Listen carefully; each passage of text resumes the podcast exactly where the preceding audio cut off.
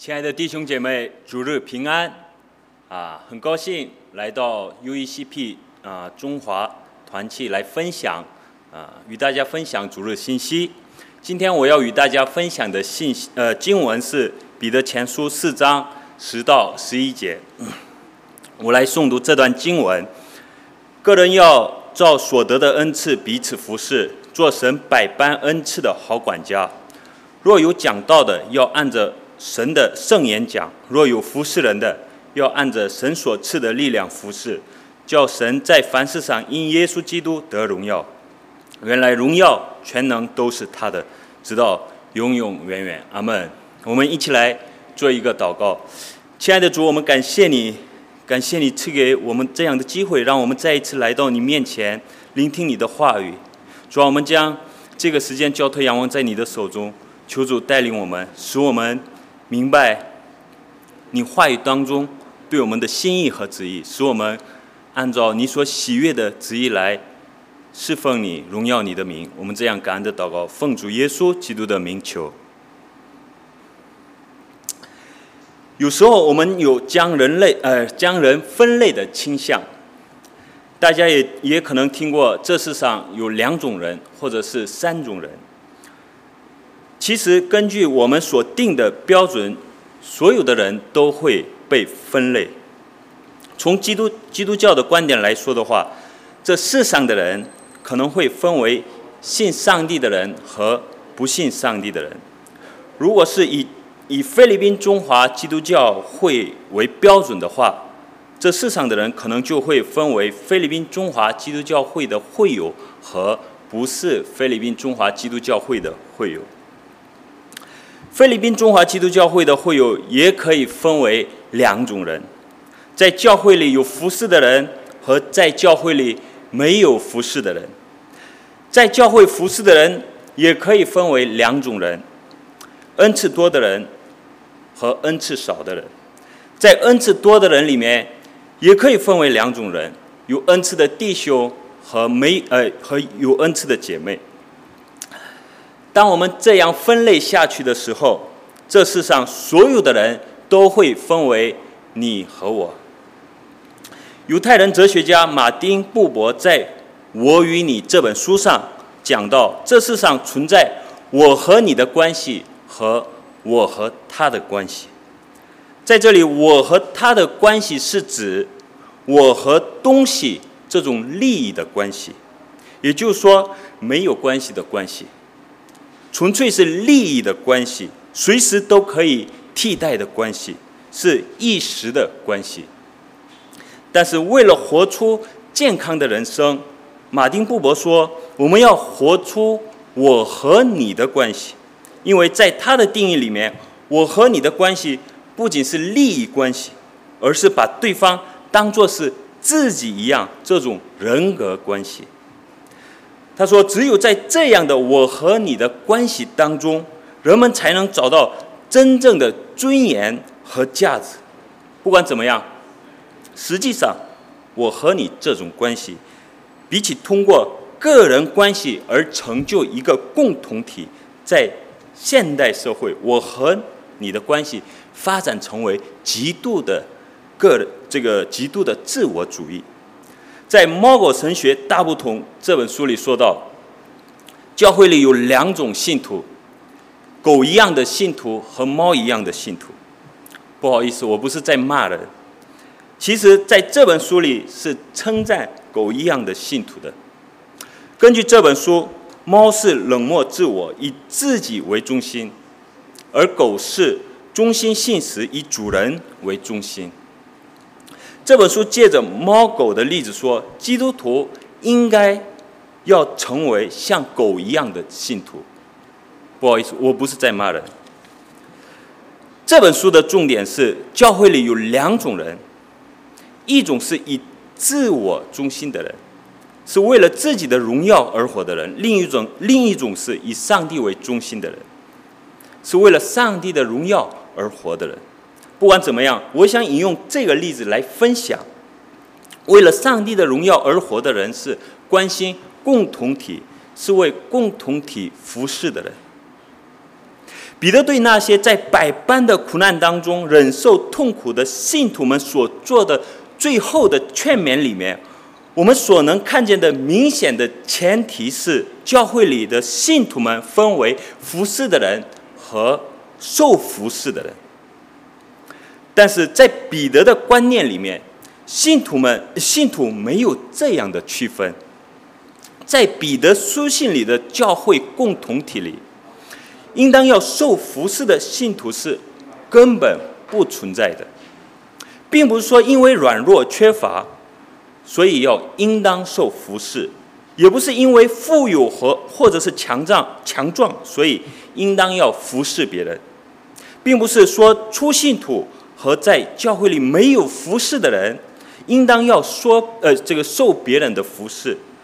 而在教会里有职分的人，应当要服侍别人。虽然每个人的不足的部分，借着彼此的服侍互相弥补是应该的，但是我们不能认为自己应当要受别人的服侍。无论是牧师还是传道，无论是孤儿还是寡妇，都不能认为自己应当要受别人的帮助和服侍，而是要帮。而是要帮助和服侍身边有需要的人。这是因为我们每一个人都是服侍上帝的人，我们每一个人都是服侍者。所以，基督徒并不是分为服侍的人和受服侍的人。基督徒并不分为两种人。在彼得书信里的教会里面，信徒只有一种人，那就是服侍上帝的人。使徒彼得对当时遭遇各样的患难和逼迫的信徒们说：“万物的尽头快到了，所以要忍耐等候。”当彼得劝勉信徒们说，在百般的苦难当中忍耐等候的时候，这里的忍耐等候并不是被动的，而是非常积极主动的服侍的意思，甚至是在极度的患难当中。苦难当中，仍然要忍耐等候的意思，在患难当中持续的行善，照顾身边比自己更有需要的人，用这样的心服侍上帝的意思。不能在患难当中因为太辛苦了，所以放弃服侍，放弃行善。不能说我应该要受别人的服侍，但是为什么人们都不关心我呢？即便是奴隶受主人的恶待，遭受逼迫，被冤枉，即便在这样的环境当中，也要时常心里预备如何用温柔、谦卑的对待主人，以此来荣耀上帝的名。即便我们在那样的环境当中，也不要认为自己很悲惨，而是像有永生盼望的上帝的百姓一样，反而怜悯世上的人。爱他们，并且服侍他们，这就是彼得所说的信徒的忍耐和等候。这就是活在这世上信呃这世上的信徒应该有的样子。不要只是想着自己的辛苦和困难，而是要思想所有的弟兄姐妹都有属灵的需要和肉体的需，或者是肉体的需要，因此应当彼此帮助，彼此服侍。那么，我们具体应该如何服侍呢？如何帮助我们身边的人呢？首先，在 这里，我想，啊，这里告诉我们，用个人所得的恩赐彼此服侍。如果说是按照个人所得的恩赐来彼此服侍的话，我想我们当中有些人会感到为难，感到这个困惑。请问？大家知道自己所得的恩赐是什么吗？如果让大家用自己所得的恩赐服侍的话，大家知道自己应该如何服侍上帝吗？在教会里，人们对恩赐有一个误解，是把自己擅长的事情当做是恩赐。不管是什么，如果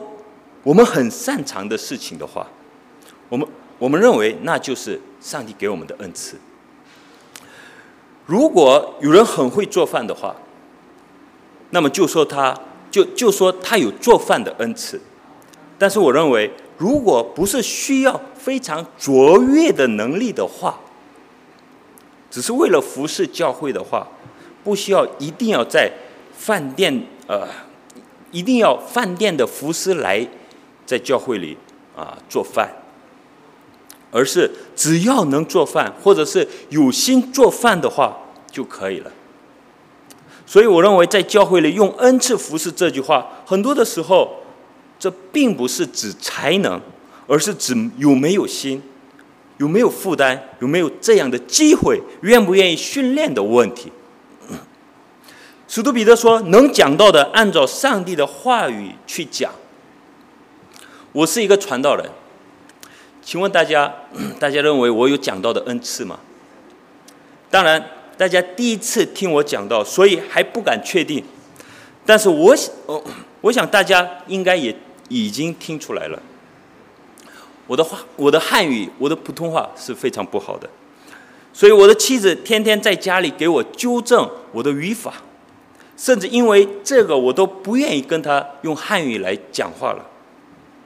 我想要说的是，在教会里，无论是讲道的还是带敬拜的，到底。有几个是专业的？有几个是参加过超级演说家？有几个是参加过中国好声音？其实，在教会里，如果不是特别高的技术性的事情的话，恩赐是比起才能，更是关于有没有心，或者是训练的问题。如果是从这个角度讲的话，我认为我有讲到的恩赐。我刚刚已经说过，恩赐并不是指实力和能力，所以我可以自信的自信的说，我有讲到的恩赐。但我说我有讲到的恩赐，这并不是在说我比我比别人讲的好，而是我对讲道有负担，并且上帝给我这样的服侍的机会的意思。在这里，使徒彼得并不是把恩赐的种类一一的列出。而是分了分为两类介绍。彼得彼得前书四章十一节说：“若有讲道的，要按照神的圣言讲；若有服侍人的，要按照神所赐的力量服侍，叫叫神在凡事上因耶稣基督得荣耀。原来原来荣耀全能都是他的，直到永永远远。阿门。”在这里，使徒彼得把恩赐分为讲话的和服侍人的。如果说保罗在哥林多书信里所列出的恩赐就是智慧的恩赐、知识的恩赐、预言的恩赐、讲道的恩赐、方言的恩赐等等，视为是讲话的恩赐的话，那么医病的恩赐、行神迹的恩赐、帮助人的恩赐、管理事务的恩赐等等，就可以视为服侍的恩赐。但是彼得并没有像保罗一样分得这么细，彼得只是把这些分为两类。就是讲话的和做事的，所以我认为彼得并不是在问我们你的恩赐是什么。当格林德教会因着恩赐的问题发生纷争的时候，保罗说恩赐是圣灵按照自己的旨意分给个人的，所以不要拿恩赐夸耀或比较，而是借着神所赐给我们的恩赐建立教会共同体。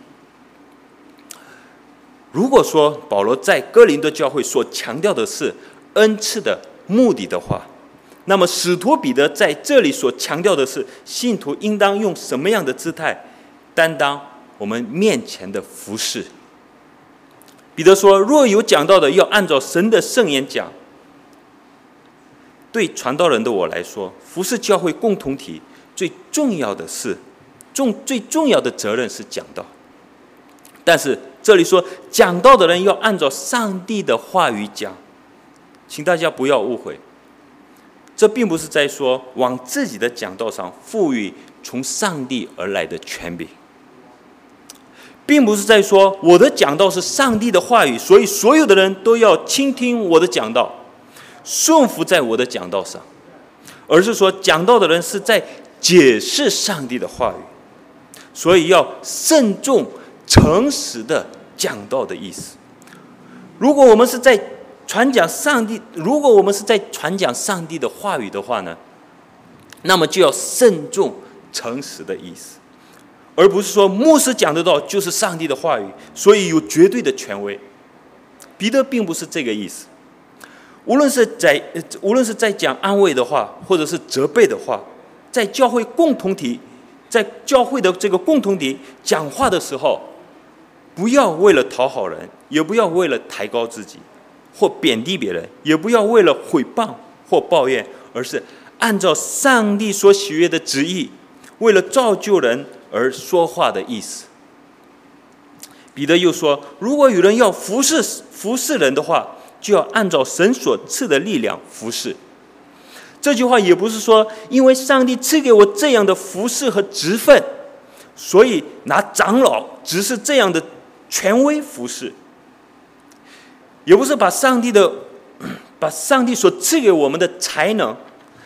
财富当做是夸耀的资本，而是说承认我们的财富。能力、才能都是上帝所赐给我们的恩赐，因此用上帝所托付给我们的恩赐，在上帝面前谦卑的服侍的意思。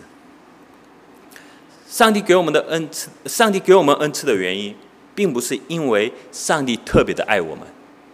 也不是因为对我们信心的报酬。上帝只是为了让我们彼此服侍而赐给我们这些。所以，当我们承认恩赐的目的是服侍教会共同体的话，那么我认为，当我们思想上帝给我们恩赐的恩赐是什么的时候，比起思想我比别人做好什么事情，我们更要思想我现在应当要服侍的事情是什么，和我现在以什么样的姿态服侍。但是我以前对上帝的恩赐和恩赐和服侍有误解。我认为我们要用我们最拿手的服侍上帝，但是回头想想，其实我最拿手的是跆拳道，但是我并没有用跆拳道来服侍上帝，反而是用我最不拿手的讲话来服侍上帝。所以，我做传道人，并不是因为我很会讲话，而是因为我看见教会的需要和对传道的负担。不管怎么样。对现代的教会来说，你的恩赐是什么？这样的问题是比起我应该做什么事，对教会有帮助、有益处，反而是考虑我比别人更加做好的事情是什么，或者说我喜不喜欢做这些、这做这事。当我们思想我们的恩赐是什么的时候，如果我们关心的是我比别人更加做好的事情是什么的话，我认为。这样的问题本身，有时候不但没能给教会共同体带来帮助，反而会给教会共同体带来损失。因为比起教会的需要，更看重自己的恩赐和成就。其实，比起我比别人做好什么，我们更要思想我能帮助教会共同体的都有哪些。我们要思想，我们对侍奉的这个最基本的姿态，是为了服侍，还是为了得到认可，或者或者是啊这个成就？虽然“服侍”这句话在教会里面还是通用，但是“服侍”的意思却变了很多。服侍成 成为了特别的事情和服这个职分，而不是指信徒在。日常生活里的姿态，所以没有职分就代表没有服侍，没有职呃有职分的人就只在自己的职分上服侍上帝。但是彼得对苦难当中的信徒劝勉说：无论是在教会里有没有职分，或者是服侍，每一位信徒都是服侍的人。教会不分服侍的人和受服侍的人这两种人。教会只有服侍上帝的一种人，只是服侍的方式不同而已。所以，我认为教会不能只强调只强调个人的救恩，也要强调借着个人的救恩而彰显出来的服侍和对共同体的责任。如果说信徒得救就可以了，所以不需要一定要服侍的话呢？其实这样的思想对基督的基督徒。本身来说是有矛盾的。如果教会忘记上帝这样的呼召的话，我认为那样的教会已经失去了存在的意义。大家所拥有的恩赐是什么？我认为这个问题需要改变。大家想要如何服侍上帝？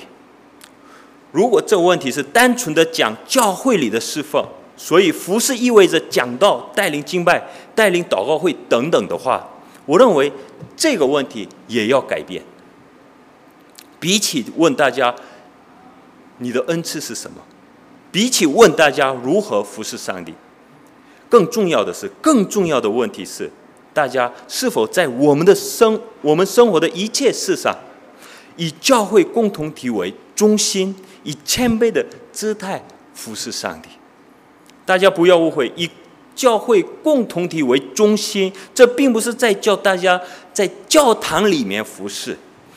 以教会共同体为中心服侍的意思是，是否愿意为福音的使命服侍教会、服侍世人的意思。如果大家相信上帝所赐给我们的财富、才能、机会和一切环境都是上帝所赐给我们的礼物的话，也就是把这些礼物当作是上帝所赐给我们、赐给我们的恩赐的话。那么，我们必须要知道，上帝赐给我们这些，并不是为了让我们享受，而是为了服侍教会、服侍世界。所以，我们不能以自己为中心，也不能以教会、以自己的教会为中心。我们要记得，我们不分你我，我们是一个共同体。当彼得说个人要按所得的恩赐彼此服侍的时候，这句话并不是在问你的恩赐是什么，而是在问我们在上帝所赐给我们的环境和情况下，是否还记得恩赐的目的。盼望在基督里面的我们每一位弟兄姐妹，不要忘记我们是为服侍而存在的人。愿上帝祝福大家。我们一起来做一个祷告。亲爱的主，我们感谢你。再一次赐给我们宝贵的话语，主啊，我们将我们每一个人交托仰望在你的手中，主啊，不要让我们忘记我们存在的意义，主啊，不要让我们只顾自己的服饰，或者是